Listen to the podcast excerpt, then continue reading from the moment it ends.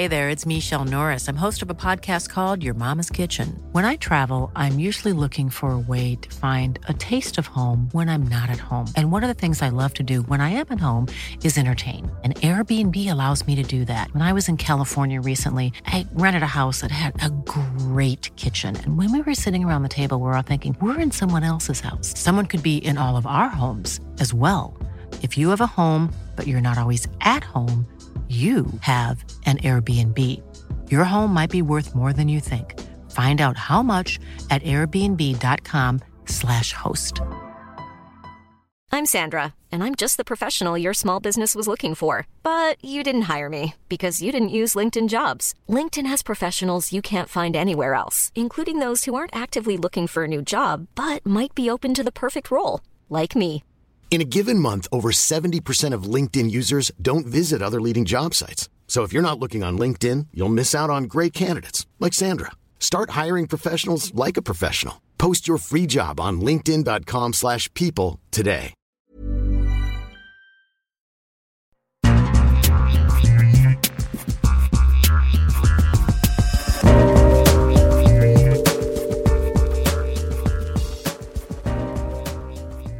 Hello and welcome to the World Soccer Talk podcast, your weekly dose of talking about watching soccer on TV, online, and apps. Coming up on episode 55, we discuss what the elements are for a perfect soccer telecast, exciting news for Arsenal and Chelsea fans, our opinions about the festive fixtures on NBC Sports, as well as the latest soccer TV news. Plus, we have a ton of letters from you, listeners, in our mailbag section to our last podcast talking about promotion relegation. So, welcome to our first episode of 2018. My name is Christopher Harris, aka The Gaffer, and I'm joined today by Kartik Krishnaiyer. Kartik, um, how's uh, 2018 been uh, so far for you? So far, so good. Just a few days. I've come down with a bit of a cold, but I think it's what's going around in the season. Yeah, definitely. And, and us here in Florida, we're, we're uh, suffering from the cold weather. This is extremely uh, uncommon temperatures. So this morning it was in the upper 30s. Uh, which is very, very rare for us down here. So we're, we're getting a little bit of the, the medicine that the rest of uh, most of the rest of America uh, gets all the time, but uh, it's taken some adjusting. So, so yes. this, pod, this podcast is now entering uh, Kartik, our, its 11th year of being in existence. It's gone through many different forms uh, over the years. For those who haven't had a chance to listen to us um, before, uh, the latest incarnation of this podcast focuses on watching soccer on television, online, and apps, talking about the commentators, talking about the production, the analysis, uh, where to find matches, as well as all of the latest uh, streaming news as um, more and more streaming companies and options come online, it becomes pretty complicated. So we're trying to answer those questions, give you the news, and then also talk about uh, what we've been watching. So we'll kick off there, what we've been watching. And Kartik, uh, just for a change, I- will start off here um, in terms of uh, some of the things I've been watching, and I'll have you jump in. But we've survived. Uh, f- for me, the most enjoyable time of the year um, watching soccer um, is over the festive period. And it's a hard slog for fans watching the games on television. Uh, it's a lot of work. Uh, I enjoy it, of course, but uh, it's intense. And it goes from about December 22nd all the way through till today, January 4th. And it kicked off, Kartik, um, we haven't had a chance to talk about the, any of this stuff, so I, I, I, don't know what you saw and what you didn't see, but it kicked off with that Arsenal Liverpool match on December 22nd, that 3 3 draw. But um, not a good advertisement for uh, defenses, but, uh, but what a match. Yeah, I suppose what a match in terms of uh, uh, the scoring and the chances. But again, I, I, thought it was a terrible advertisement for the level of the Premier League. I think so often I, have found this mentality, this kind of herd mentality among Premier League fans based in the United States, where any sort of critique of the league is met with the sort of defenses you get from SEC football fans and college football. It's a very similar mentality.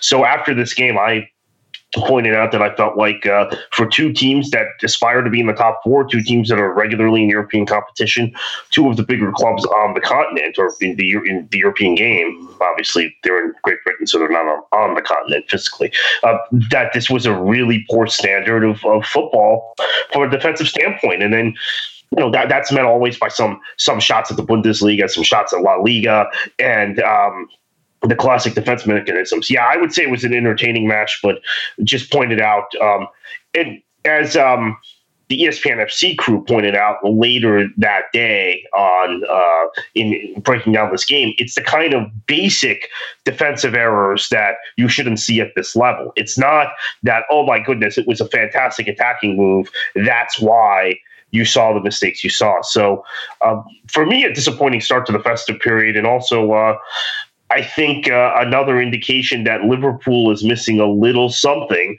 because there are every match they play, with one or two exceptions this season, they've been well on top. Their chance creation has been far greater than the opposition. Whether they're playing against uh, Arsenal or Chelsea, or whether they're playing against West Brom or Swansea, it seems regularly they are creating more chances than their opposition. And in too many matches, they're not coming away with three points. Yeah, for, for me, I, I, go the other the other extreme, which is um, I love the game. It was an entertaining match, fantastic football. Uh, but it's one of those things because if you have kind of a really pure style of football that I mean defensively sound, uh, very strong in the back, what you end up with is kind of the Serie A of old, where it might be a, a one 0 victory for in a game that's very defensively very uh, very sound, but in some ways very boring. So I guess it's those imperfections in the Premier League that makes that does make it exciting.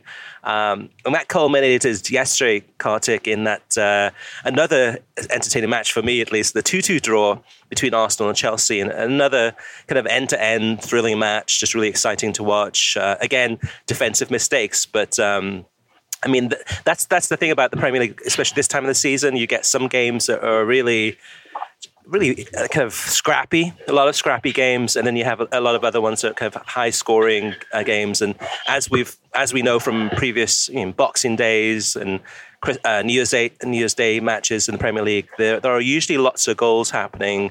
And some really crazy score lines. We didn't get many crazy score lines, but we did get, um, to me at least, a lot of entertaining matches yeah, for me, one thing that was uh, disappointing about this whole period was that there has been in the era of more and more emphasis on exclusive windows for, for, for, matches on television, a de-emphasis of the importance of Boxing Day matches, right? So essentially, you're seeing the best the best matches that you would want to watch on what is always billed or traditionally has been the height of the football calendar in uh, English football, uh, in particular, pulled to December 27th, pulled to December 22nd, pulled to January 3rd, uh, which was uh, Chelsea Arsenal and the actual Boxing Day fixtures this year were probably the worst I can remember in terms of just uh, compelling storylines and matches you want to watch. Yet they were sandwiched during the course of the week by matches you wanted to watch that were pulled into exclusive windows when nothing else was going on.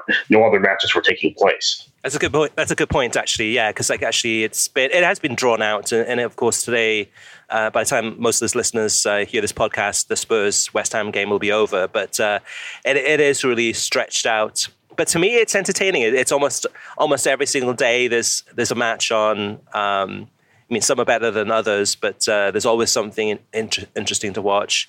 And, and, speaking of Serie A, I mean, Serie A this year has decided not to go with the winter break. Um, but uh, I don't hear a lot of people talking about Serie A matches, even though they've been being played over this uh, festive period also.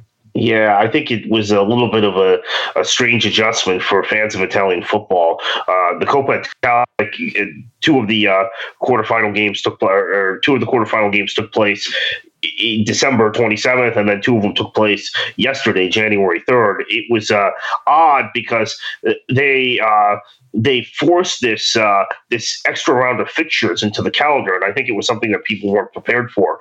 That having been said, um, Serie A is the one big European league with a real title race uh, ongoing, and it has uh, prompted me to check check out the games. Uh, if I don't watch Juventus, it's one thing because Juventus is still very. Um, I mean, there's nothing wrong with watching Juve, but Napoli is one of the best teams to watch in Europe, and uh, a lot of us are tired of the same teams winning titles over and over again in these continental leagues. So um, I'm very much uh, for the next four months probably a Napoli supporter. Yeah, and that's something we we've talked about or teased. Uh, we should probably visit uh, visit it at some point, Kartik, in the future, in terms of talking about Serie A and just focusing on that in terms of um, television and and how it's kind of uh, the rise and fall of Serie A on television in the United States. But that's the thing. I mean, with beIN Sports over this Christmas period, uh, beIN Sports is playing the Serie A matches and the Coppa Italia. Actually, Coppa Italia is on Gold TV, but the Serie A matches have been on beIN Sports and beIN Sports en Espanol. But there's been very little promotion or coverage of it, um, and it seems to be just kind of lost on. This is network. the problem with beIN when La Liga and PSG are off, they're off. Uh, it seems that way, but yeah, yeah, yeah. Yeah, I mean, I, I, that might be taken as a very people might be sensitive about that critique, but I feel like uh, the emphasis on Serie A isn't there. I would like Serie A to find a better uh, television partner in the United States because I think it's always going to be third fiddle. So La Liga, for obvious reasons, should be number one on that network. Okay, I'm not gonna I'm not gonna dispute that, and, and it's uh, it's arguably the best league in the world and the two most visible football clubs in the world, but. Um, I think because of the relationship between beIN Sports and PSG and via Qatar, there is a emphasis on Liga uh, that uh, probably should be placed on Serie A instead if, if editorial were completely independent. And I'd love to hear from beIN Sport about this. But um, they have not covered Serie A to, to my satisfaction for a number of years, uh, if I'm going to be quite frank about it. Yeah. I'm far more interested in what goes on in Serie A than I am in what goes on in Liga. Uh, just because I think it's a higher level league. It's a more compelling league uh, from my perspective, and I think from the perspective probably of more people in this country uh, than than the uh, contrary view, which is in favor of Liga. Yeah, it's just challenging to try to fit everything in. I mean, I, I do get to watch a, a Serie A match now and again, but uh, but yeah, we'll, we'll save that one for another episode. I think that'll be a good topic we can dive into. So we're not going to go through every single match we watched over this uh, festive period. I mean, it's a long list. Um, I took a vacation for a week and was able to watch some of the games uh, on a cruise, but still watched a ton of football. But two things that popped out at me, Kartik, um, were this is football. And this was the, uh, the, the the series or documentary series. Uh, the first episode that was released, uh, hosted by Joe Scarborough, and the first episode was focused on the Manchester Derby. And I, I thought I found this uh, program really interesting, Kartik. For anyone who missed it, uh, definitely go back. It's probably on the NBC Sports app. You can probably uh, watch it on demand. But this was a really I was going to say a deep dive. It wasn't a completely a deep dive, but it was a look at uh, the culture around football, and in this case, around Manchester, as far as everything from the music uh, to what it's like living in Manchester and how it's uh, multiracial and how you have these two clubs. I mean, one on the outskirts of Manchester and one um, inside Manchester and just kind of the history and the passion and interviews with, with some of the former players. Uh, what did you think of this one, Kartik? I, I, I really enjoyed it. Yeah, I really enjoyed This Is Football, uh, and thought Joe Scarborough did a wonderful job. And give him a lot of credit because he's a he's a high level guy. If you follow American politics, he's a guy that um, I didn't expect to get down in the weeds and do the kind of um, the kind of work he did, the just the general work to, to go and, and solicit these interviews, go to training, interview youth coaches, interview uh, bar owners, that sort of thing. Uh, we've seen Roger Bennett do these things with NBC. My criticism of Roger Bennett would be that he's uh, created such a um, character image of himself as a comedian that when he tries to be serious, you don't take him as seriously. So I, I think these sorts of programs, Scarborough is, is a better host for. Um, the uh, the thing that I, I want to impress on a lot of people listening is that there is a derby aspect. There is a rivalry between Manchester United and Manchester City. There's no question about that. But uh, as you heard the bar owner, who's a United supporter, say towards the end of the show, he hates City, he hates Liverpool, but he hates Leeds more. And um, there has been in the history, there was some discussion in the 1980s on, on the on the program. In the history of football hooliganism, Chris, you would see Cardiff supporters fight Leeds supporters. You'd see uh, West Ham fight Chelsea, Tottenham fight Arsenal, Tottenham fight West Ham. You have never seen Liverpool and Everton fans, or, or very rarely, Liverpool and Everton fans or Manchester United and Manchester City fans turn on one another. There is a sense of purpose and grit and respect within the city, even the two football clubs and their supporters hate each other to where they wouldn't turn to that sort of um, behavior toward one another. And and, and uh, uh, even though Scarborough didn't mention that directly, the whole uh, one hour was actually more like 50 minutes uh, the program uh, just reminded me of that that there was a there was a common spirit and a common bond among mancunians even though they're divided between red and blue in terms of their football. Mm-hmm. yeah i was pleasantly surprised by this uh, this show. I, it, it actually made me feel proud to be a soccer fan. It, it, embraced the passion and culture of what it's like to be a fan of the sport and uh, didn't do it in a condescending way uh, and it just made me feel good. It just made, made me feel part of this whole experience. And I, I, have a feeling that, that that's kind of what the one of the intentions was uh, in terms of like loyalty, just trying to encourage. I mean, all of us are soccer fans of all different clubs. I mean, some of us, like myself included, have nothing to do with Manchester. Uh, you do, Kartik, of course, of being a City supporter, but it just met, it, it, made me feel good. It made me feel proud of being a soccer fan, but also enlightened me in terms of some of uh, the things that we're talking about. I just thought it was really, really well done. The only negative, Kartik, to me is that oftentimes with NBC Sports, with kind of when they have a series, is I don't know when to expect the next episode. I know that it's going to be a few more coming out but there's not that consistency. And I'm sure yeah, yeah. all of us who watch the Premier League on NBC Sports, um, once it comes up, then there'll be some promos and stuff like that. So we'll find out. But it's always one of those things that I just don't know when to expect it. So, uh, and, and that's from myself being, you know, being a reporter and getting press releases and emails from NBC Sports whenever things are coming up. They, they even played, by the way, during this festive period. Uh, they, the Noisy Neighbors Premier League download was re-aired which I didn't expect or didn't know it was going to be. Hmm. I happened to stumble upon it on the program guide and DVR'd it, but that's a uh, that's a uh, a Premier League download from a year ago uh, that they decided to re-air, but no notification had no idea that that was coming on. And then, so the other thing I watched this, uh, which was on the same day actually, I think it was on Boxing Day or around about then, was the documentary called The Lane, and this was one that was uh, produced by Tottenham Hotspur uh, but NBC Sports uh, showed the entire uh, documentary.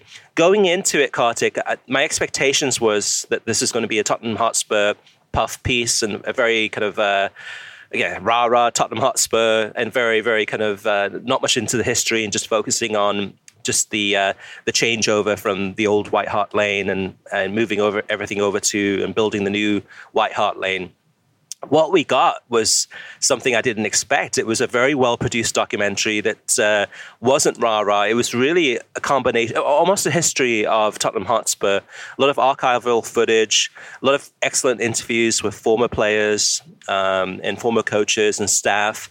Uh, even some of the, I mean, the fans and some of the people inside uh, Tottenham Hotspur. And it was really, to me, more of a a, yeah, a documentary of the history of, of Spurs, including interviews with uh, Jurgen Klinsmann, uh, Jermaine Defoe, Glenn Hoddle, Harry Kane, Ledley King. I mean, you go down the list, uh, Ricky Villa, Ossie Ardiles. Uh, it was really, really, it, it pulled me in. And, and, and, again, I'm not a Tottenham Hotspur fan by any means, but I really enjoyed this one too. Oh yeah, it was so well done, and it was so I think humble in its. Um, it, it, served as a bit of an official history of the club, or at least the official history of the club at home at, at White Hart Lane. Uh, but it also, um, I think, showed Tottenham Hotspur warts and all, and um, was really thrilled to see Jimmy Greaves. Uh, two things: that Jimmy Greaves uh, being wheeled back out there, and it's it's a shame to see the kind of health he's in. But one of just the great players, magical players in the history of English football, and obviously uh, maybe at the very top of the list of of Tottenham Hotspur footballers. Um, great to see Ossie Ardiles and, and and Ricky Villa um, talk about their exploits. Even though, as a Man City fan, I've heard obviously the other side of the 1981 FA Cup final replay where Ricky Ricky Villa scored that magical goal, one of the most magical goals in the history of Tottenham Hotspur, but a goal that a lot of Manchester City supporters um, blame for the club's uh, decline over the next 20 years, which uh, directly uh, emanated from that FA Cup final replay. Uh, and then uh, I thought the most touching part was the Fab Muamba part. Uh, we all remember that game very well. some of us, I think, Chris, you, you included, myself for, for sure, yep. were watching that game live um, on television here in the States when Fabrice Muamba's heart gave out uh, on the White Hart Lane pitch, and it was uh, I thought it was so appropriate and uh, really surprising that uh, an official Spurs documentary devoted so much time to that moment uh, and to um, what everybody felt that day. That was uh, that was tremendous. Yeah, it was really emotional. It really pulled you back into that moment when oh, actually the build up to the incident, uh, but also uh, interviews with some of the uh, the fans that were in the stadium, and uh, and then having uh, Fabrice Muamba talking about uh, what happened and kind of what happened afterwards man, wow! I mean, that's that's a moment that uh, I think anyone that watched that game will, will never forget it, and uh, such a heartwarming and inspirational story. And, and and that was just just one example in this documentary. Again, I'm sure it's available on NBC Sports app uh, on the. Um, on on on demand, but uh, if you missed it, watch it because it was um, absolutely incredible. So a couple of things more, Kartik, in terms of what I've been watching this uh, past like well, past month really. Um, I, I, did mention I went, went, went away on vacation for a week. I went on a, on a cruise in the Caribbean, uh, which was great, lovely. But what happens oftentimes is on these cruises, they have a, a, channel, a network called Sport 24. And the only reason I mention it is because um, most of the programming they have available is almost everything from Premier League productions. So whenever uh, this is my best opportunity uh, every every couple of years or so when I go on a cruise to see what Premier League productions are doing. A lot of the programming that we don't see. So we see some of it through NBC Sports Gold, like the, the fantasy Premier League show and Premier League news. Um, but that's probably maybe about 10% of, of what they produce. But Kartik, I, and again, we haven't had a chance to talk about this, but Kartik, but I was just like blown away by the level of tactical analysis. And you had Owen Hargreaves, you had Phil Neville, uh, you had you had, um, I'm trying to think who else was on there, but you had some really really excellent tactical minds just pulling apart games. So one of the games I watched was Everton Swansea. Um, and this one actually they went back and looked at looked at Manchester City from that, that for that weekend, and we're just looking play by play, just all the different things that Man City was doing, and just just uh, lauding. I mean, just how how fantastic this team is to watch, but doing it in such a way with the tactical analysis on their on the on the TV screens that were just was just mind blowing. It's really top level stuff. And hopefully, NBC Sports will find a way to bring in some of this programming in the future. Maybe if they continue NBC Sports Gold next season, or if they have ways, I mean, they can use this content if they want to. But um, I was just amazed, and especially Owen Hargreaves uh, just doing an excellent job, and, and Phil Neville too. Now, um, a couple of other things, Kartik, the, the Everton Man United match. Uh, they had the pitchside studio for um, with Arlo and Lee Dixon there. But um, I'm not sure if you caught this, but the post match interviews they, they did were with Paul Pogba, which was huge really enlightening too. I think one of the questions that uh, came from Robbie Mustoe uh, from the studio was to ask Pogba, uh, in terms of his preferred position, does he prefer to play uh, closer to the strikers as more of an attacking midfielder, or does he prefer to kind of drop back and, and help out as more of a defensive midfielder? That was enlightening. Then you had an interview with uh, Sam Allardyce, which is always uh, entertaining. Uh, Jordan Pickford was there too, with, with, an interview with the goalkeeper. But uh, again, just a stellar job from NBC Sports. Um, just from, not just this match, but the entire festive period. But yeah, just another example of uh, how they're leading the line in terms of uh, soccer coverage in the United States. Yeah, I want to single out Arlo White during this festive period. I thought he was really on uh, on point and really good. Uh, he did a number of games. We know, uh, obviously, because uh, uh of uh, the lack of availability, it appears, of, of, Steve Bower. Because any anytime I watch uh, something that uh, uh, something soccer related, Steve Bower pops up on my screen. Right, he's working so many different places. He's not available uh, for NBC Sports uh, on site at a lot of these matches anymore. And then you've got uh, obviously uh, Derek Rae, who is now filling the old Steve Bower role in a way, but is based in the United States. Right, it's not based in in in the UK, so they fly him over occasionally for games, but generally is based in the United States. I think think Arlo White brought a, a consistent level to, if I count correctly, he did five or six matches during the festive period. And I think he was very, very on point and very well prepared. There was no, um, there was no off day for him. So uh, I want to single him out because I, I, know he's coming for a lot of criticism uh, from fans and even on the show from us. But uh, he was very good this uh, two week period. Mm-hmm. Yeah, I, I, mean, for me, mostly, I mean, this entire month I've been watching mostly Premier League football, which is just a good example of how NBC Sports gives them a huge advantage. Also gives the Premier League a, lot, a huge advantage um, in terms of really monopolizing this time of the year where people do have a lot more time to watch games because I mean they're off work or they're spending time with their families. Um, there's disadvantages to this, of course, for the national team and to the players. But uh, from an entertainment perspective and from a TV perspective, uh, to me, it's it's it's it's really perfect time. So, what about you, Kartik? Anything else that you watched um, that you want to mention? Uh, anything that's maybe non Premier League related? Um, yeah, I mean, I suppose uh, obviously the ESPN FC show running right through um, right through this festive period, and they've done a, a, uh, fantastic job, and they've kept uh, a, a, lot of attention on uh, some of the other non Premier League topics, but it's been mostly Premier League as, as, as you would expect. Uh, I thought uh, Derek Rae and Robbie Earle did well in, in the two days in the studio that they had to fly solo, the two of them.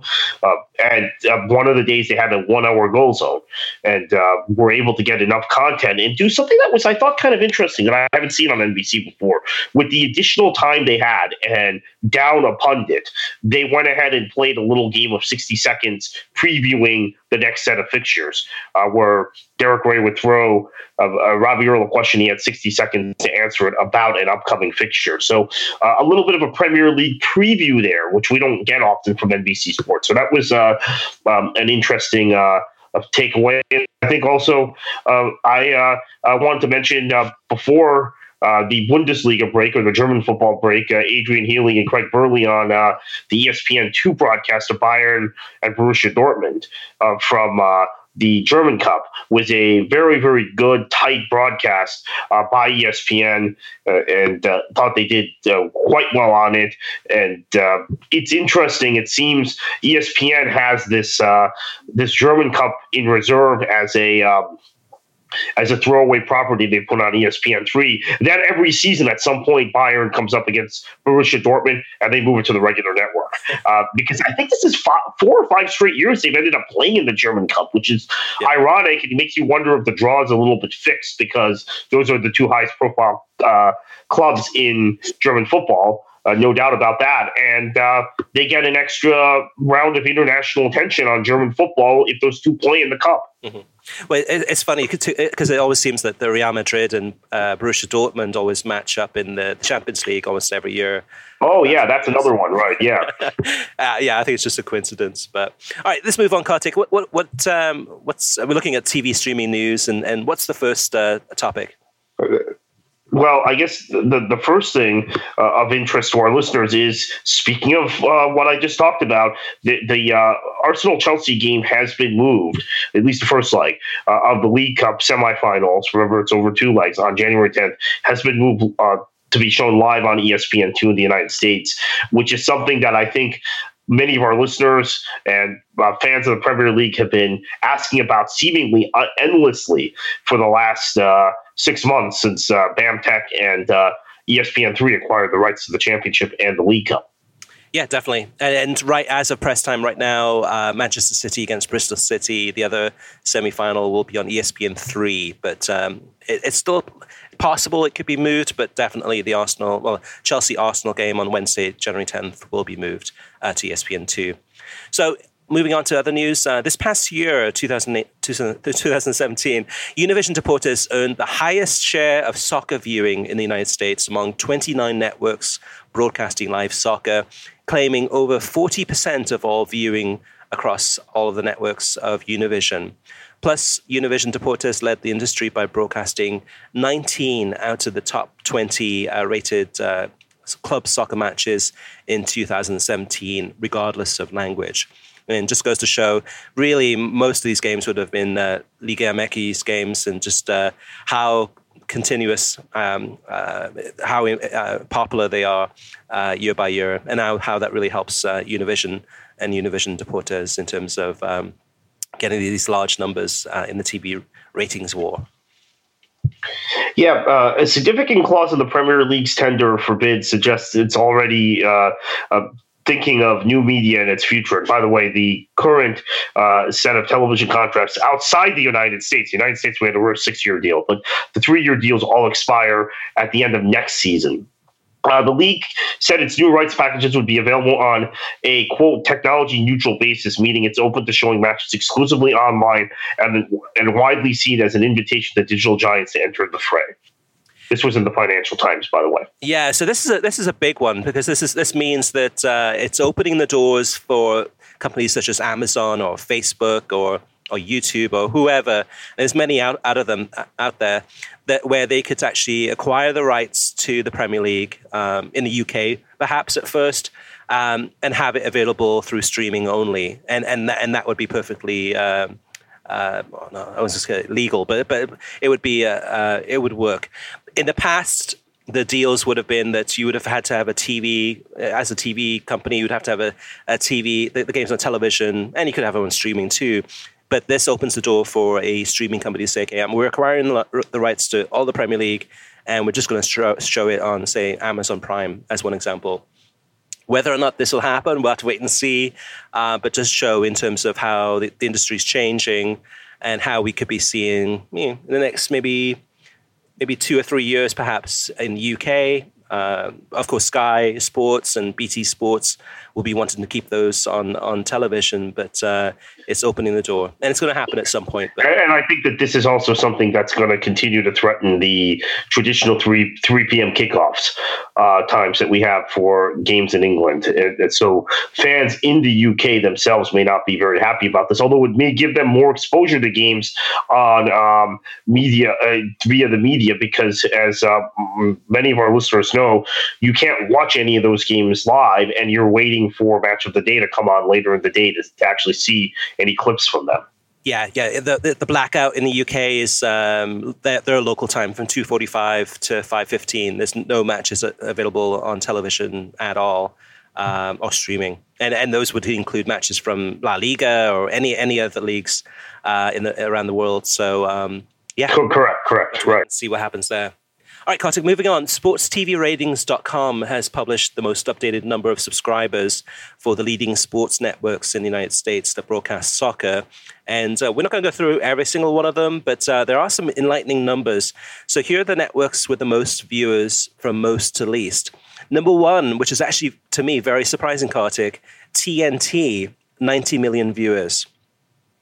So this one, I mean, TNT is is a new one to well, recent uh, recently the club soccer space. Starting in the 2018 uh, summer, uh, they will be broadcasting the Champions League uh, to us in the United States. We know that uh, it's not going to be every single game. Um, there's going to be only select games available through TNT, but 90 million, which is greater than any other sports network in the United States, Kartik.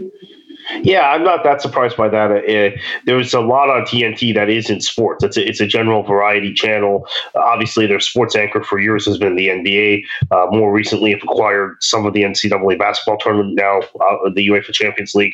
They um, they cater to kind of general audiences, and I think it's one of the the basic cable ch- packages. Even if you go to a, uh, a hotel and you've got ten channels on your TV, you get TNT. So it doesn't surprise me that much, but it is significant in that there are actually more subscribers than any ESPN or NBC or Fox channel that specializes in sports. So speaking of ESPN, ESPN's got 86 million. Uh, ESPN two has 86 million also, and then um, truTV, which will be another network that will show some of the Champions League games. Uh, that one is going to be 86 million, which again is, is massive numbers for uh, Turner in terms of uh, broadcasting the Champions League. Then you've got NBCSN at 84 million, uh, FS1 84 million, FS2 is 52 million, which is interesting too because there's so many people that complain that, that they don't get FS2. Uh, Univision Deportes, 44 million. Uh, Universo, 41 million. Uh, beIN Sports, 22 million. Fox Deportes, 21 million. And then beIN Sports in Espanol, and that's uh, 18 million. Wow. So the FS2 number is not as low as you'd think it is, given the number of people who complain. I guess uh, most of the people who don't get it who are soccer fans complain to us. So uh, I, I, thought that number was somewhere 30, 30 or 35 million, honestly, based on the complaints.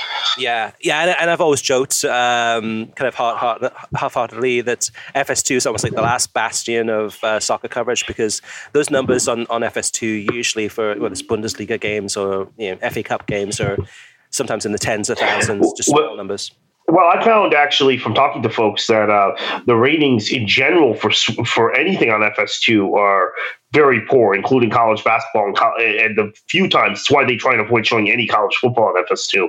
That it's even if people have the channel, they may not realize they have the channel uh, which sh- sh- uh, shows itself in the in the numbers. Uh, because if you consider it's in 52 million homes and FS1's in 84 million homes, that's in about 65 percent of the homes that uh, FS1 is in. But yet the the, the ratings drop offs for any given event is more than it's not 65 percent of one. If the FS1 rating is a one, it's not 0.65 for FS2. It tends to be like somewhere in the neighborhood of 0.3. Um, so it's it's just a kind of the purgatory for soccer coverage and everything. Absolutely. All right, Kartik, one more item in the, the news before we move on. Yeah, one of Telemundo's most important TV shows finished 2017 with its highest rated season ever. Uh, and it's the second consecutive year it ranks as the number one sports news and commentary show in Spanish language TV among adults from the ages of 18 to 49. Um, Telemundo's nightly sports entertainment show Titulares y Más uh, uh, outperformed Univision's Contact, Contacto Deportivo, which is a show I'll uh, uh, I'll say I was on once eight years ago uh, before the Confederations Cup final 2009 among adults 18 to 49 and total viewers. Uh, the show will continue to be a big part of Telemundo's programming in 2018, including around the World Cup games this summer. Um, I'm quite stunned by this. This is great for Telemundo. Contacto Deportivo has been the gold standard uh, in terms of Spanish language news. Um, sports news coverage for many years, uh, much like Sports Center is in English. So, um, congratulations right. for Telemundo. Wait, Kartik, wait a second. You were on Contacto uh, Deportivo. I didn't know this. What, what, what was this all about? This was uh, before the Confederations Cup final in 2000. Oh, you know what? I was not. I was on another Univision show the same day. That's right. okay. Wow. Wow. That's, that's still impressive. But but it, for for the strikers or for yeah, it was Miami FC in those days. Miami but FC. yeah. Okay. All right. Okay. All right. But yeah, it was the strikers. A team that became the strikers, not the current Miami FC. That's too much confusion for people. But uh, so yeah, we'll say it was for the strikers. Okay. Okay, Kartik. Let's move on to TV ratings. So uh, in terms of the last month, we're not going to go through every number. Uh, we have the TV ratings posted at worldsoccertalk.com that go into a lot more exhaustive detail. But some of the numbers that do jump out. Um, uh, NBC Sports, we speaking of which, um, for the past six weeks have had a million viewers or more for um, Premier League games. So just a couple of the numbers that do jump out. They had 1.1 million for the Leicester Man United match on NBC, which was on Saturday, uh, December 23rd. Uh, that was on NBC and Telemundo. They just had over, just over a million for Man United against Southampton. That was on uh, December 30th. That was on NBC and Universo. There's definitely a um, kind of a, a, kind of a trail here, which is Manchester United. Manchester United uh, is the most supported club among uh, English speaking fans in the United States. And whenever the Man United are doing well or fighting for a Champions League spot, uh, those numbers do reflect that. And NBC definitely uh, um, kind of benefits from that. Some of the other numbers that do jump out, Kartik, um, of course, uh, El Clasico, which was uh, Real Madrid Barcelona on beIN Sports and beIN Sports in Espanol. That was on uh, December 22nd. This, this one had an early kickoff time. Uh, it was really set for Asia, so it'd be prime time Asia. Um, but it was 7 a.m. to 9 a.m. Eastern time and had uh, 845,000 viewers. Wow. Any uh, what's you th- thinking about that one too, Kartik? That- yeah, that's a remarkable number given the start time. There are people who slept through the game. I know there are people that slept through the game that I've spoken to that said, "Oh my goodness, that was this morning, right? I thought it was this afternoon." Right. Uh, because we're so used to having Classico, El Clasico. Um, now, remember, once recently was during a time uh, time period where they couldn't show it live in the UK uh, because it fell into that uh, 2:45 to 5:15 slot. But generally, it's been kicked off at um, late night uh, or prime time Spanish time, Central European time, which has then um, translated to the afternoon in the United States. Yeah, and the next one, the, the return fixture, so the Barcelona Real Madrid game, I think is in March. I think it is, but it will be in uh, in the afternoon uh, U.S. time, so a lot more favorable for uh, us and, and beIN Sports in the U.S. So moving on, Kartik, uh, listener mailbag. We got a ton of uh, correspondence uh, over the past month. Uh, the first one is from Ray Tavares, and he sent this in through email. He says, "Have you all seen the midweek Premier League games on Universo? They do a picture-in-picture to show the goals from the other games, kind of like the NBC Sports uh, Goal Zone." And, and Ray, I haven't seen that. Uh, I think it's a great idea, especially for when there are a ton of matches on. Um, but I'm gonna have to check that out. That, that sounds pretty cool. Yeah, I, maybe uh, check that out as soon as uh, well, whenever our next midweek uh, fixture date is, which I think is in uh, uh, maybe in mid July, mid January. Yeah, I'm not sure. We got the FA Cup coming up. Uh, uh, this is kind of the crazy time of the year anyway, so there's probably going to be a lot of uh, midweek matches as uh, as the Premier League tries to catch up on, on missing some of these uh, dates from from the FA Cup, etc. Um, so next up is Robert Nanali, and he sent this in through email. Uh, it's a long one, but it's a good one. It says uh, there's been a lot of discussion recently about how to uh, make Major League Soccer more popular and accepted in America. One of the issues I personally came across when attempting to watch the league this season was accessibility. Prior to the start of the season, I made the conscious decision to flip a coin between the new expansion franchises and follow them. I live in Buffalo, New York, so I did not have a local team to support at the top level. By the luck of the coin, I became an Atlanta United fan here you go. Let's let's watch American soccer and support an American team. I've watched the Premier League for years since it was on Fox and have really become a fan of the league as a whole. I truly believe that the biggest reason for this is that the league is centrally located on one network and you always know where to go to find it. That is a problem I ran into immediately upon the start of the season for Major League Soccer. I'm a cord cutter, so I'm already more familiar and more comfortable uh, than the average consumer searching for my content. I quickly found out that the Major League Soccer television contract is so fragmented and broken that it's extremely limited. It, it, it, extremely limited my ability to watch the team I want to support. Soccer is a sport that is being influenced into America from the outside.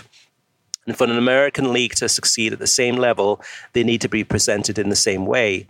I don't think pro rel is necessary in America. And I feel even if we did have pro rel here, there would be an easy enough way to build financial protections into the system to allow second tier teams to be stable. Major League Soccer needs to locate a single dedicated partner for its next television contract to make a one stop network or app to access all of the games convenient, conveniently, as well as quality analysis and discussion of the teams, players, and coaches.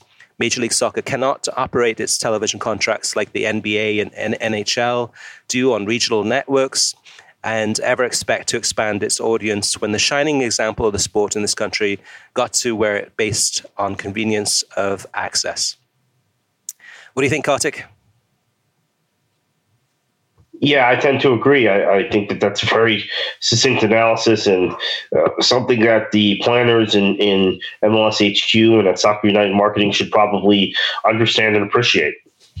All right, next one is Mr. G, and he sent in this tweet. He says, uh, Number one, ProRel would expand the footprint of interest because it would draw in fans from lower division clubs watching to see who may be in line to drop, and vice versa, MLS fans watching lower division soccer. Uh, that's presuming D, D2, D3 gets improved TV deals in the process. Number two, it forces accountability at the bottom of, of, of the Major League Soccer table and therefore more interesting games at the end of the season. And then number three, it would help Major League Soccer stand out among the pack of major US leagues. I firmly believe that to step beyond niche, it can't run like the other leagues here.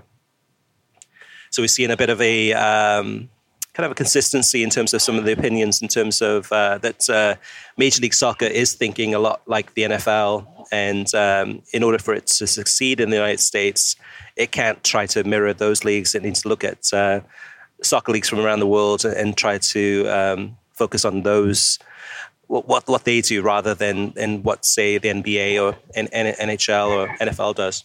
Yeah, I, I, mean, I think that there's uh, there's room for, for both. I mean, I I, I would uh, be against the uh, MLS mimicking the English system. I think the English system has allowed uh, wealth to flow to the, the elites and uh, speculators to flip clubs and offshore banks to really control the league in a way that hasn't happened in Germany, for instance, or hasn't happened in uh, in, in, in France yet obviously there's some i think some problems with competitiveness and that sort of thing everywhere. So i think there are some um, elements from american sports you should take into account uh, luxury taxes salary caps whatever something like that um, to maintain competitiveness. But i do also think that uh, without pro you just you, you haven't you, there's no incentive really to develop players. There's no incentive for lower division investors to invest in clubs. There's no incentive for fans of lower division teams to maintain interest in the entire pyramid. I've noticed most of the people i talk to who are nasl fans or usl fans do not follow mls and vice versa. So um, it's a it, it, it, it's a fragmented uh, situation that I think demands. I think you have to have promotion and relegation. I am not someone who says, and I get into arguments with the pro rel brigade on Twitter all the time in this regard. I'm not someone who says it has to be exactly like Europe, and I am someone who will say very strongly. I don't want to sound like David Kahn here, but we should not repeat the post 1992 English system. I think that then uh, you just have right now wealth has been consolidated in the hands of a few elites at Soccer United marketing and uh, greedy MLS owners or some you know uh, some greedy MLS owners. I don't think all of them. I think uh, some of them have genuinely invested very generously in the sport. I see the same thing has happened in England, just in a different way. I, am concerned about the, the, the the distance between the top six and the rest of the league. Uh, as we saw last year, it was a top seven. This season, it appears it might be a top six or seven, and uh, 15 point drop or something with the rest of the league. I don't want that in the United States in the top flight. So, uh, and I blame the free for all just to kind of um, completely open system without any kind of moral code uh, and willingness of the FA to enable the Premier League uh, for that. So um, I'm not I'm not necessarily someone who says we have to do it like we do in Europe, but we do have to have pro rel. Yeah, Mr. G's point about uh, making the, the, leagues in the United States, the soccer leagues in the United States, uh, more inclusive would I, w- I would think make it more likely that NASL and USL fans would uh, probably be more likely to watch Major League Soccer. Correct. And, yeah. and vice versa. You mean at least there's a there's a dog in, in in the race, so that you would kind of watch some of the leagues, lower leagues, and see, okay, well, who's coming up? You mean and who's and and like likewise, vice versa. Uh, watching Major League Soccer to see, okay, who who might go down. Um, right now, it is very, you know, it's it's you know, you like you said, USL fans don't necessarily watch Major, Major League Soccer and so on and so forth. Michael Subasic uh, through uh, email sent uh, this one in. He says, "I get it. You believe that promotion and relegation makes the league more interesting, and you think that Major League Soccer in America should adopt exactly the same system they use in Europe. At least it seems like that is the proposition you keep advocating for." And and I think that's aimed at me personally, uh, not you, Kartik. But he says, uh, I sense no nuance or appreciation of for how the North American system works and the excitement it creates for many of its fans. The major leagues have 30 or so franchises. Uh, NCAA football has over 120 and the fans see no need to create a rigid class system to divide the top 20 from the rest. You have to understand that not making the playoffs is like getting relegated for the most important part of the season. It just isn't the death sentence that, that relegation is in Europe. But perhaps there are problems with the way the system works in Europe relegated teams like my favorite Leeds United suffer for very long periods in obscurity.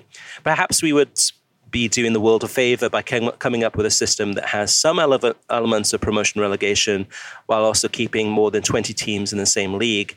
Maybe teams can be members of a local regional conference while also being a member of a tier of teams in, in, in the league that are scheduled to play against each other. Maybe a season can be broken up into two seasons per year and a second division team can theoretically earn promotion in the first half of the season and get into the playoffs and win the league in the second half. But I think you would get a lot more sympathy for, for the Pro Rel project if you pitched it as an opportunity to take the best of both systems and make one that is an important, uh, there's an improvement on what exists in Europe by selling people on the idea that there uh, could be something better and unique that can, could combine the level playing field and dynamic uh, dynamism of the North American system and sense of threat accomplishment from late season games that determine the, the team's tier in the next season in a pro rel system. Uh, next up is Bill Payne, and he emailed us. He says, uh, fairly new listener to your show, and glad I've started tuning in. Very interesting discussion about Major League Soccer TV ratings what, and what they can do to improve. Unfortunately, even though I'm an avid soccer fan, um, I have to agree with Kartik that in the US, uh, soccer is still a niche sport as far as TV viewership is concerned. I wanted to disprove Kartik, but so I started to do a brief Google search of attendance of sports I did not consider, I, I did consider niche, such as the X Games and figure skating. Completely by random, I came across a table from a weekend in January 2016. I was a bit surprised and disappointed to find figure skating pretty high on the list, while Bundesliga was literally at the bottom even though we have a massive number of kids participating in soccer and have for some time now, this has not translated over to viewers as rapidly as we might have expected. Maybe we should take solace in the fact that viewership is more or less steady, possibly rising slightly. However, I do believe Major League Soccer and some is doing a poor job of figuring out how to appeal to the soccer fans. NBA learned it has to focus on its star players. Major League Baseball realized local TV de- deals was the way for them. NASCAR had it figured out for a while by promoting the competitiveness and good old boy persona, uh, persona and is trying to recapture it with goofy playoff systems and public conflict between drivers. NHL is just trying to keep their core happy, which means fighting, but not too much fighting. NFL is just a behemoth and is, is just desperately trying to stay out of its own way, which it's struggling to do at the moment. Major League Soccer and some hasn't figured it out yet. I do think they were onto something with bringing more U.S. men's national team players back and promoting them. But the surprising results of this year have stabbed the, that plan right in the heart. I would suggest they do something of uh, some of the things that have worked well for the NFL, which is consistent time slots, some sort of uh, NFL red zone type program, and then really push fantasy soccer leagues. Uh, Kartik, what are your thoughts on this one? Yeah, I generally agree. I agree with a lot of uh, of, of, what's been said in the last two uh, uh, sets of comments, both uh, uh, both from uh, Bill and from from Michael. So, yeah, I think they're doing a really poor job.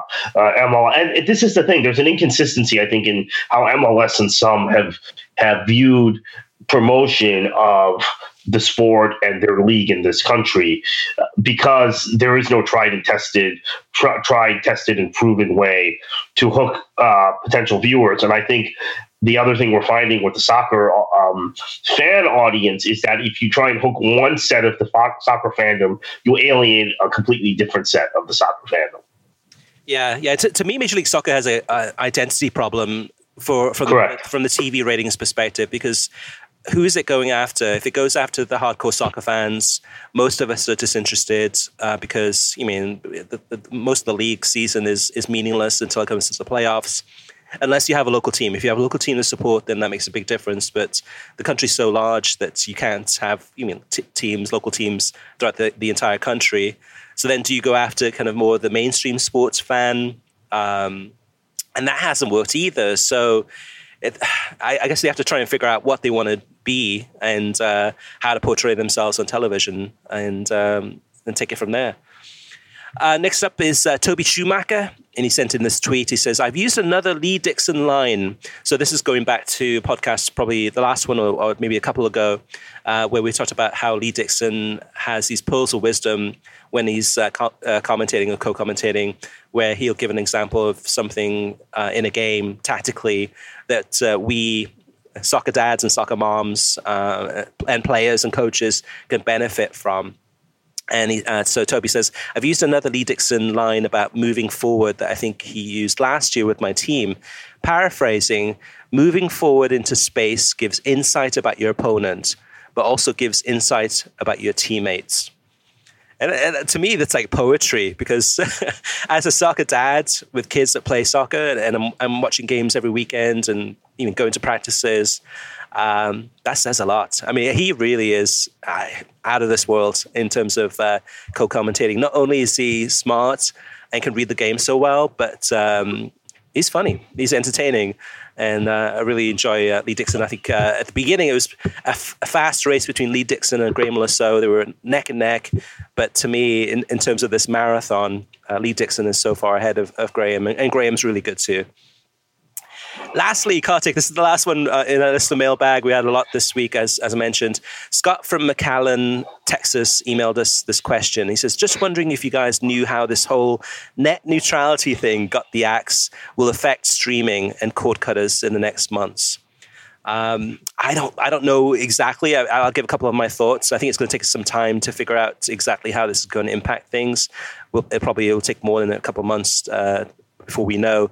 But what it appears to be is that the ISPs, so so say the Comcast of the world, uh, could end up charging you more uh, for your internet service based on the types of um, streaming sites that you go to. So, for example, Netflix, they could charge you more uh, for streaming Netflix than they do currently. Currently, they would just give you a you know I don't know fifty dollars a month rate for all of your internet, and you can use that for whatever you want it to use it for.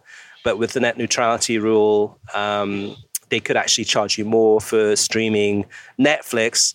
Vice versa, they could charge you more for streaming Sling TV or, or something like, like that, or, or YouTube.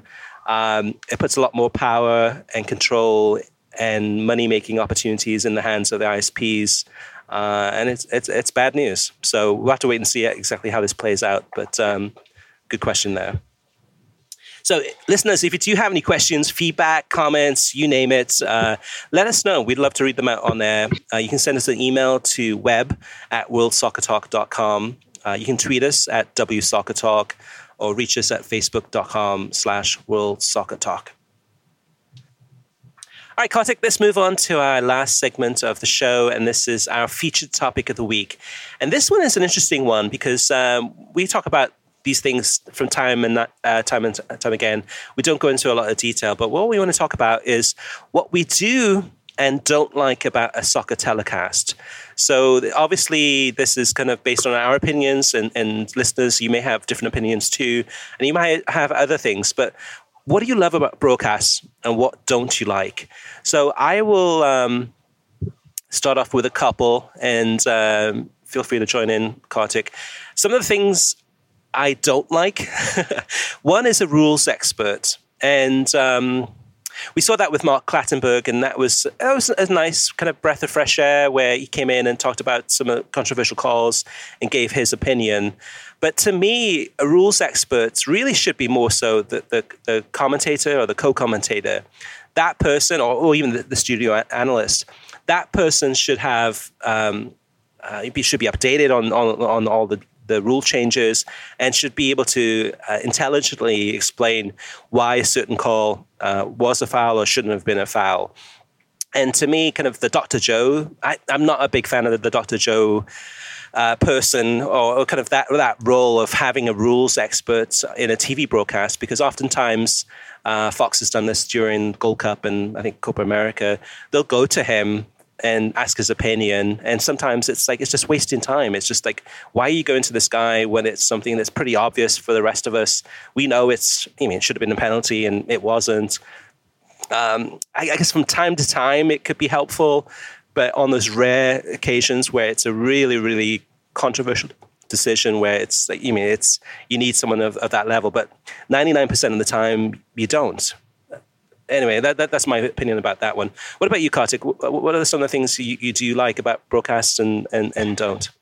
Well, the rules expert, I think, is is important if you have. I like what NBC did getting Clattenburg um, in to kind of give a refereeing perspective on on things. Now, um, a rules expert, I think, chiming in on just various calls like Dr. Joe. I think Dr. Joe's on on air presence has gotten much better uh, in the two years he's been doing this, two years or so, not maybe three years. He's been doing this for Fox, but it still seems at many times to be kind of forced and unnecessary. It's a conversation that can be had in a much simpler way or not had at all. Mm-hmm. So I'm not, I'm not big on, on the rules experts. I'd like to see more tactical um, breakdowns. You mentioned Premier League Productions does it. I, I need to check that out. Uh, I like uh, what you see on UMax uh, football uh, and and other various uh, YouTube type channels that give you will take six or seven minutes break down um, the way Diego Simeone sets up at Atleti Madrid or or, or um, a, a, seven minute uh, uh, lesson on the way Mauricio Pochettino uh, has a high pressing for, for Tottenham. And you learn a lot from these uh, very kind of graphical and interactive features that I don't think we see enough of during uh, soccer broadcasts.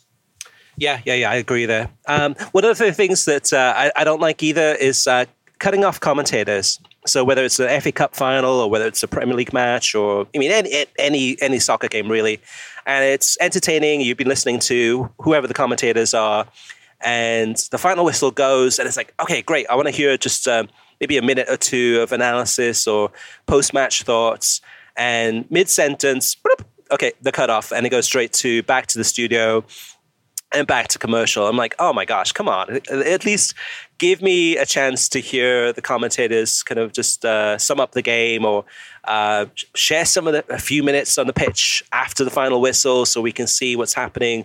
What's the, the reaction between the players uh, from the, the, oppo- the, opposing teams, uh, the managers, what are they doing, the fans. Um, just a pet peeve of mine in terms of uh, watching soccer is, is when they cut off the commentators.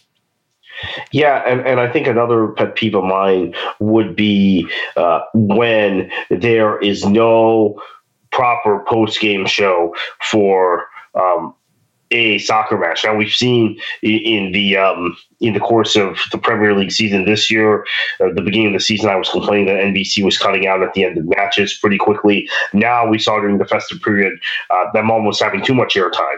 Uh, there'll be one match on a midweek game, uh, like yesterday, for instance. Well, yesterday I think they, they did goal zone only till five thirty, but there was one one time recently they've done goal zone till six uh, Eastern time when they had one match uh, and it ended at four forty five. So maybe too much time. I prefer that obviously to my complaint about Fox more than anyone else is that there'll be a game and they cut out and there's no post-match analysis.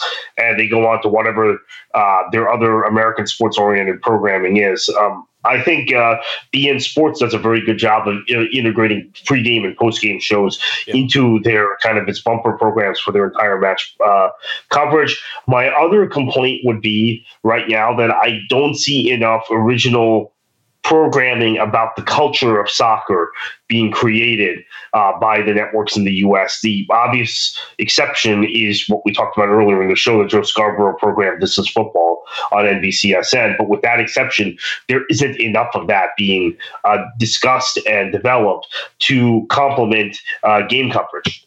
That's a good point, Kartik. It's because I mean, like this is football. I mean, that's really focusing on the culture in the UK I mean, it has some scenes where you have some fans in some of the pubs in, in New York, um, but for the most part, it's it's it's there. I'd love to see that too. I mean, I'd love to see somebody, one of these networks, capturing the passion and culture of soccer fans in the United States. So whether it's in Orlando, or Cincinnati, or Atlanta, or mean Seattle, you mean you go across the nation, there's a thriving soccer culture in this country. Uh, which goes back to my, my my thinking, which is that soccer is not a niche sport. But but anyway, but it, that's something I don't see and I don't feel. I, I know it's happening, but I don't see anyone capturing that, and I, would love to see that. Yeah, and I'd love to see some more programs uh, which capture the essence of football in Europe and Latin America and how it's different than American sporting culture, uh, and, and and kind of just go from that angle so that people can kind of appreciate and understand the new the nuances and the differences between sports in Europe, sports in Latin America, and sports in North America. So speaking of that, Kartik, so one of the things I do like uh, in when watching a soccer telecast is a telecast that captures the atmosphere. So whether that's uh, the tunnels, kind of being in the tunnels, which ESPN uh, for the coverage of the, of the Premier League well, gosh, this is going back a long time ago now. It's almost almost ten years ago.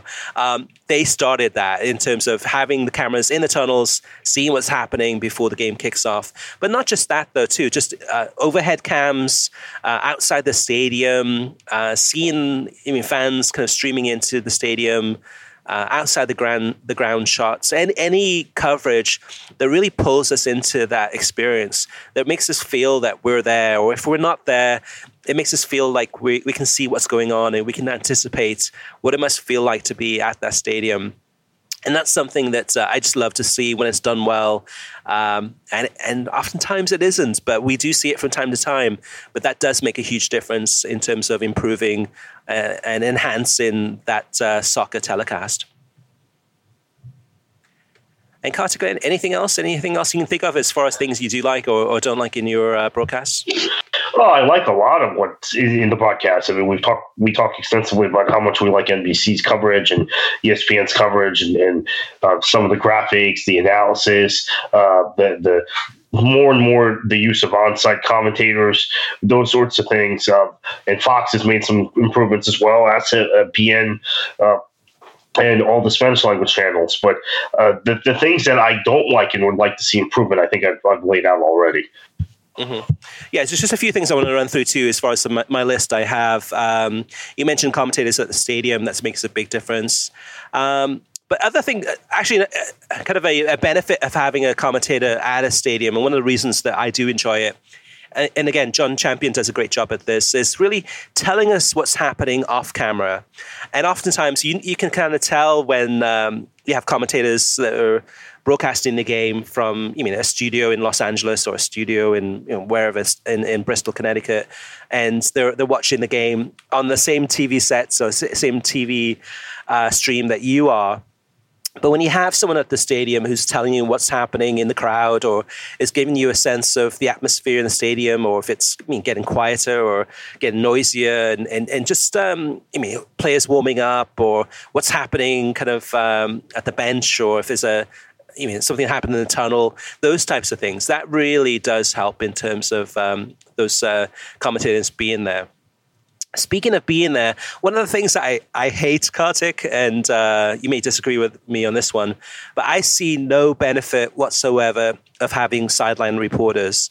Um, yes, it's nice to have somebody on the sideline, but I, I don't think I've ever, in my experience of watching thousands of soccer matches, ever had and anything I've learned from a sideline reporter being able to tell me something about what's happening uh, down there that that's I mean enhanced my viewing experience of that game. It's, I think it to me it just seems like a complete waste.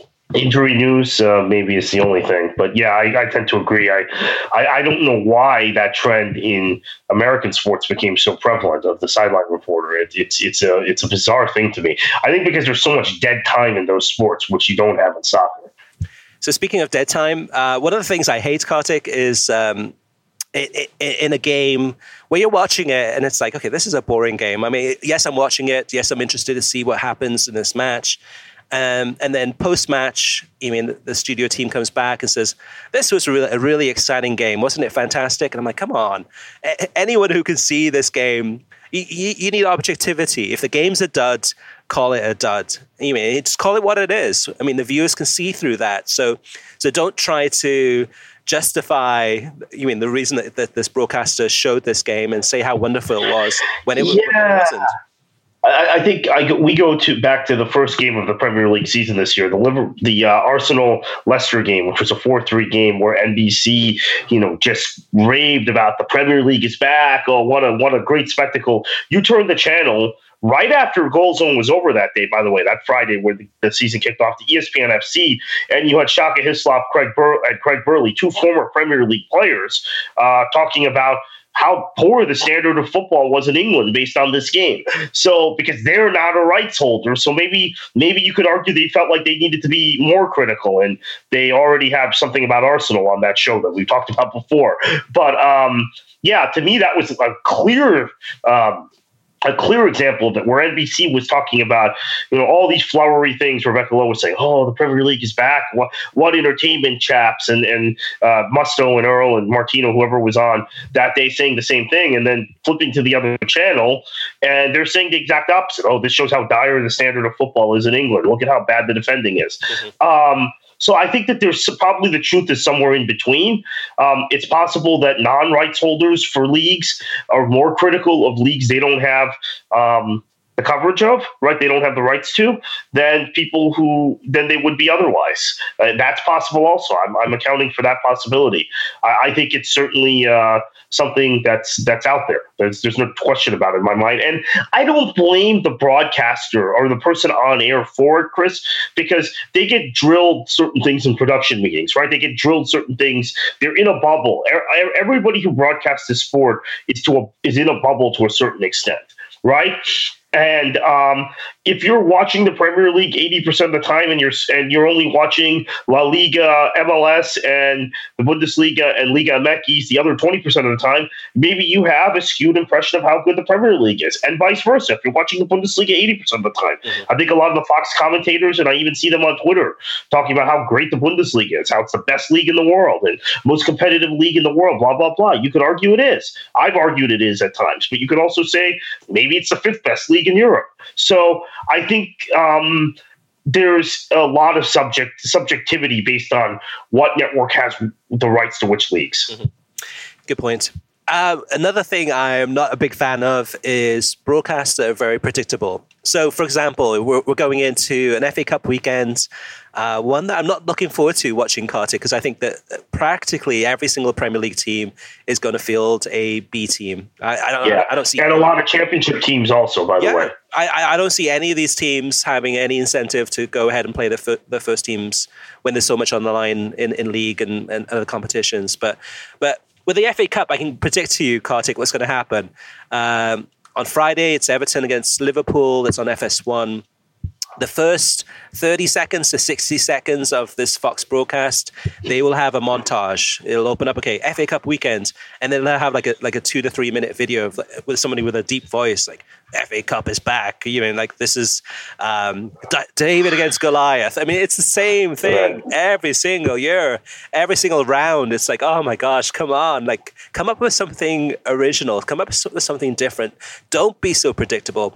And that's not just Fox either. We've seen it from NBC Sports in the past too, where they kind of got in a rut where you could almost uh, predict what, what the two Robbies would be saying, and Kyle would be the guy that probably would tell you things a little bit differently or give you a different viewpoint. Or um, and losing him for, uh, for this uh, presidential race has, has definitely been a hit um, uh, uh has hurt uh, NBC Sports, but they've been able to bring in some other people to kind of mix things up.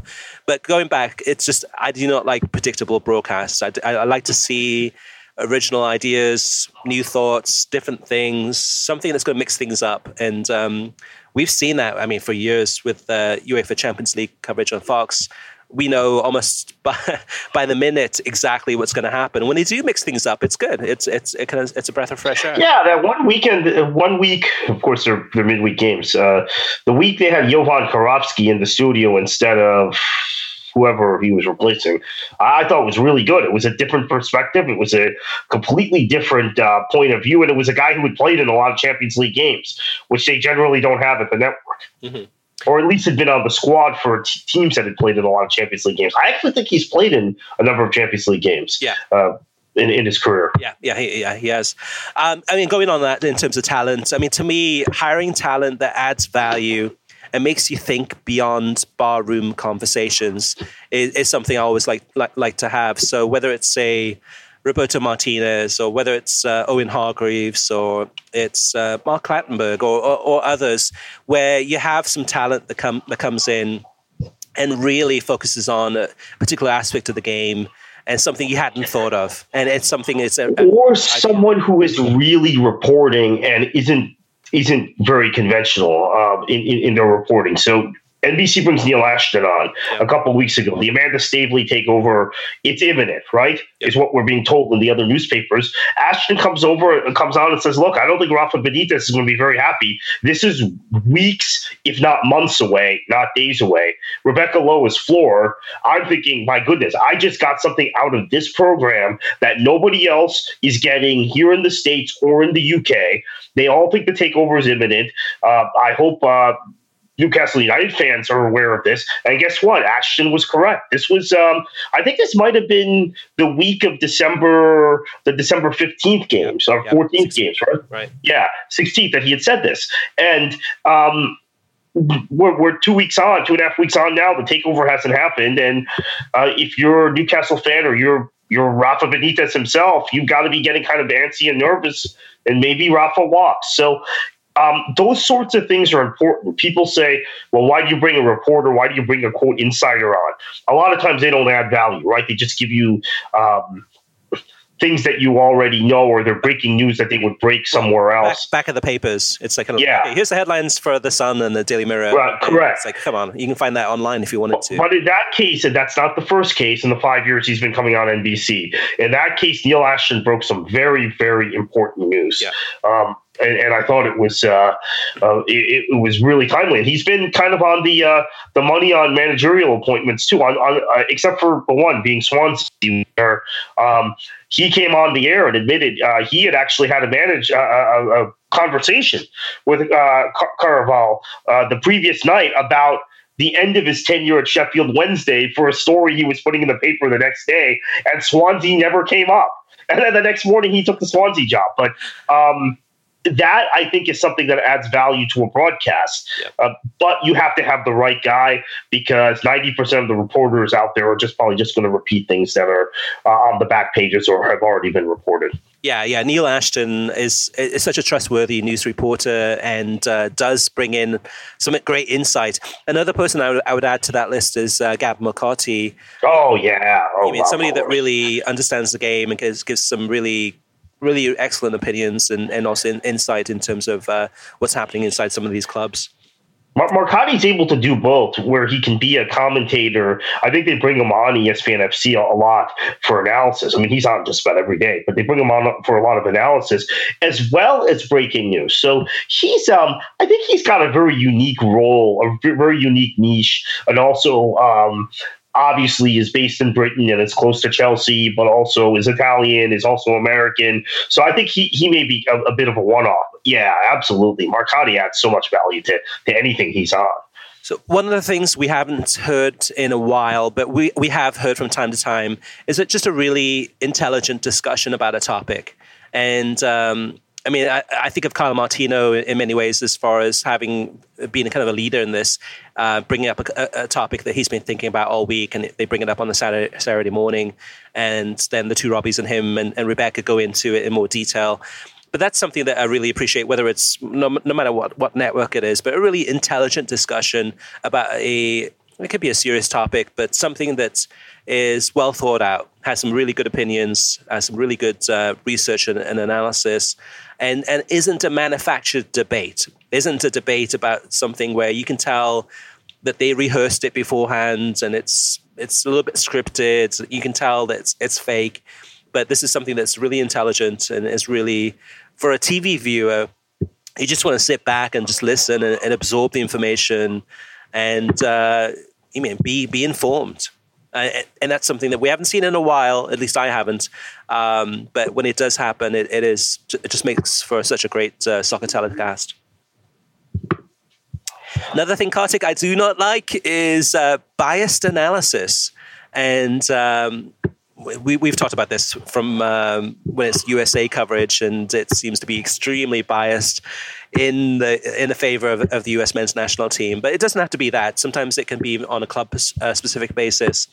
But I like to see. I mean, I, I don't want to see favoritism. I just want to see people call it the way that they see it, to be objective, to give their insight. Um, whether it's I mean critiquing positively or negatively, but not not being biased, just calling it the way that they see it. I mean, sometimes it's difficult when it's a controversial decision, and um, but we saw that a few weeks ago too with even Phil Neville, where he went the opposite way. I mean, a former Everton player overcompensating, maybe. yeah, right. Yeah, and I'm like, Phil, like, you, what's happening? Like, you're you're going the other way. Like, it's it, that was a it, it was a foul, the Wayne Rooney foul, I guess it was. Um, and he was saying like there was no contact at all whatsoever. I'm like, come on, there was contact, not much, but anyway. But anyway, for, for me, I, I just like to see analysis and um, yes, analysis that is unbiased as much as that's especially uh, tough with the U.S. Uh, on Fox because they're again that bubble and that echo chamber has gotten so loud. I, I and I have said this and gotten a lot of criticism for this. I'll say it again here. I think the U.S. missing the World Cup had there, there were several factors that contributed. I think one of the factors that absolutely contributed was the media bubble and the constant positivity coming from the media. Uh, there are exceptions. I think there are good, really good writers. I'll single one out, Jeff Carlisle, who also comes on the ESPN FC show from time to time, is a guy that at, at various points in this qualifying cycle uh, sounded the alarm that no one else wanted to hear quite frankly, uh, who covered the, the, the, national team, particularly on television. So, right. um, I, think uh, uh, they they had their own responsibility in, in the debacle. So if you're going to be a cheerleader, you're going to be a fan. At least um, at least cheerlead and be a fan in a way that uh, helps the thing you're being you're cheerleading for, rather than actually helps harpoon it. All right, two more from, from me, Kartik. Um, the next one up is no bait and switching on the, kick, the kickoff times.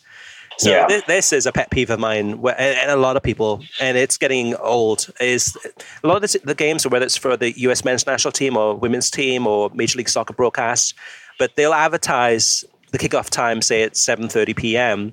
You tune at 7:30 p.m. The game doesn't kick off till 8:15 or 8:05 or whatever it is, and um, it's a bait and switch because you get people tuning in hoping that to watch the kickoff, and then they're sitting through 20 minutes or 30 minutes or 45 minutes of, of pregame coverage that they didn't want to watch. Yeah, I'll I'll, uh, I'll, give you the perspective from the other side on this, and, and I tend to agree with you. But um, as someone who worked in, in a league and, and NASL, we did it all the time we would advertise the 7:30 kickoff, get people hooked on the broadcast, whether it was the local broadcast, the YouTube broadcast, whatever, uh, UStream in those days, or um, an actual television broadcast, and not kick off till 7:47, and never advertised at any time at any point, but internally had that that kickoff time to the point where I think league officials began getting upset with teams who would do that. Um, so it's very different than it is in Europe, where if a, a match is advertised to kick off at 3 p.m. British Standard Time, it is kicking off at 3 p.m. British Standard Time. Yeah. Um, this is this is absolutely a case. So I, I agree with you. It's a pet peeve of mine also, and I've lived it. And and the deceit has been premeditated. It's not just a, an accident. Yeah, short term, I can see the benefits in terms of juicing up the numbers and getting more people in in to watch the match early, so that by the time the kickoff time, it's it's the you know highest number possible. Long term, it's it's a failed plan because you know just piss people off and. Uh, they're going to be like, ah, forget about it, or it's just, just, just it's a bait and switch. All right. Lastly, Kartik, uh, the, the, last one from my uh, side is focus on the game, not on filling dead air. And uh, we can probably think of a few commentators that, that have this uh, in, uh, in their kind of uh, ammunition. But to me, it's like, I mean, oftentimes when we're watching a match, it, sounds like it's a chat show. That the match is just a uh, something that's happening on the side. That's not the most important thing. And you have two guys talking back and forth about what's happening. And hey, did you hear about that that uh, story that happened uh, yesterday with uh, some transfer story or or expansion or, or, whatever it is. Meanwhile, there's a game being played in front of you. You should be commentating on the game with the players and what's happening on the pitch. Um, and I've seen this across the board. I've seen this through I mean, one memorable one was La Liga match where there was a game. This is going back many, many years, but it was Ray Hudson and Phil Schoen. and for the first four to five minutes of the game, they were talking about building up the game and talking about who's playing who, and the match is going on. Meanwhile, I think it might have been Barcelona. Barcelona went on this like 34 pass run. I mean, I was counting the passes and kind of tuning out uh, the, the, the commentators, just watching this marvel of how many passes they had, and they scored a goal. I think in maybe the fourth minute or something like this. And I was like, and these guys completely missed it because they're so focused on talking about the game and what's on stake, uh, uh, what's at stake, and etc. And, and it's not it's not being sports. I mean, go down the list. I mean, I think every broadcaster is guilty of this uh, to some extent, some some more than others. But I'm tuning in to watch a soccer game. I want to know what's happening on the pitch. Give me insight on the pitch, not what's yeah. happening off the pitch. So, Kartik, you agree with, with me on that one? In the defense of the co-commentators and the commentators that are um, in those games, they often don't get an opportunity to talk about other um, soccer related news that relates to the to the two teams playing, but maybe not directly to what's in front of their eyes at that very moment uh, during the course of the week or on the broadcast because they're not bringing uh, Arlo White and Lee Dixon on uh, the NBC studio to talk about uh, what's going on with the Manchester City Watford game while they're broadcasting Liverpool versus Everton, and they want to interject something. So I think I think it goes both ways. It, it's also the way you use your personnel uh, to some extent. Yeah, yeah, I see that too, definitely too, because it's something that uh, if a broadcaster doesn't have like a news show or doesn't have a lot of time for kind of uh, analysis pre-match, and just goes into the game cold that sometimes that you have to kind of have have that for some viewers that may not know the backstory um, but yeah, it's just it's just a pet peeve of mine in terms of what I've been watching. I mean, thousands of games, and, and when it does happen, I'm like, oh, come on, please. Um, and, and sometimes we've seen that too, where there's certain commentators that will just, again, throughout the entire match, even with a pre-match, even with kind of a, a show, they're still just talking about other things that are happening. Um, and I think Ian Darke, to a certain extent, is guilty of this too, especially when it's um, a lull in the game and he's talking about transfers and, and gossip and things that you would read in the Sun or the Mirror. Um, we don't get to hear him as much anymore, but when when he does come on, that uh, especially if it's a Premier League game, that's that's often you know that's that's this thing that he likes, and sometimes it can be refreshing once in a while, but but not all the time. All right, Kartik. So, where can listeners find you on the internet if they want to read up on some of your latest uh, stories or, or, tweets, or to find out when when you'll be on different podcasts? Uh, KKFLA seven three seven on Twitter, and then uh, find me at worldsoccertalk.com. All right, guys. Well, thank you so much for listening to our first episode of 2018. You can get a new episode of the World Soccer Talk podcast every Thursday. Every episode is released on SoundCloud, YouTube, Stitcher, iTunes, TuneIn, Audio Boom, and WorldSoccerTalk.com. If you like the show, share it with your friends on social media and give us a review on iTunes. We'd greatly appreciate it. In Kartik, what should they do? Enjoy your football.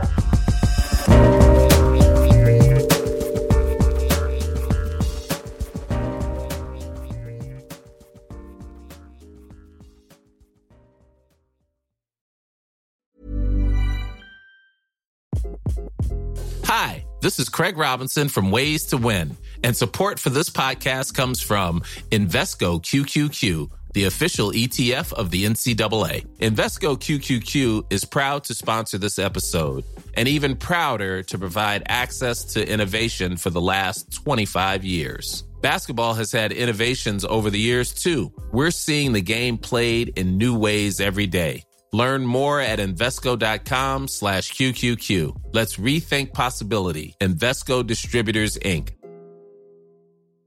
Planning for your next trip? Elevate your travel style with Quince. Quince has all the jet setting essentials you'll want for your next getaway, like European linen, premium luggage options, buttery soft Italian leather bags, and so much more. And it's all priced at 50 to 80% less than similar brands. Plus, Quince only works with factories that use safe and ethical manufacturing practices. Pack your bags with high-quality essentials you'll be wearing for vacations to come with Quince. Go to quince.com slash trip for free shipping and 365-day returns. Hi, I'm Daniel, founder of Pretty Litter. Cats and cat owners deserve better than any old fashioned litter. That's why I teamed up with scientists and veterinarians to create Pretty Litter. Its innovative crystal formula has superior odor control and weighs up to 80% less than clay litter. Pretty Litter even monitors health by changing colors to help detect early signs of potential illness. It's the world's smartest kitty litter. Go to prettylitter.com and use code ACAST for 20% off your first order and a free cat toy. Terms and conditions apply. See site for details.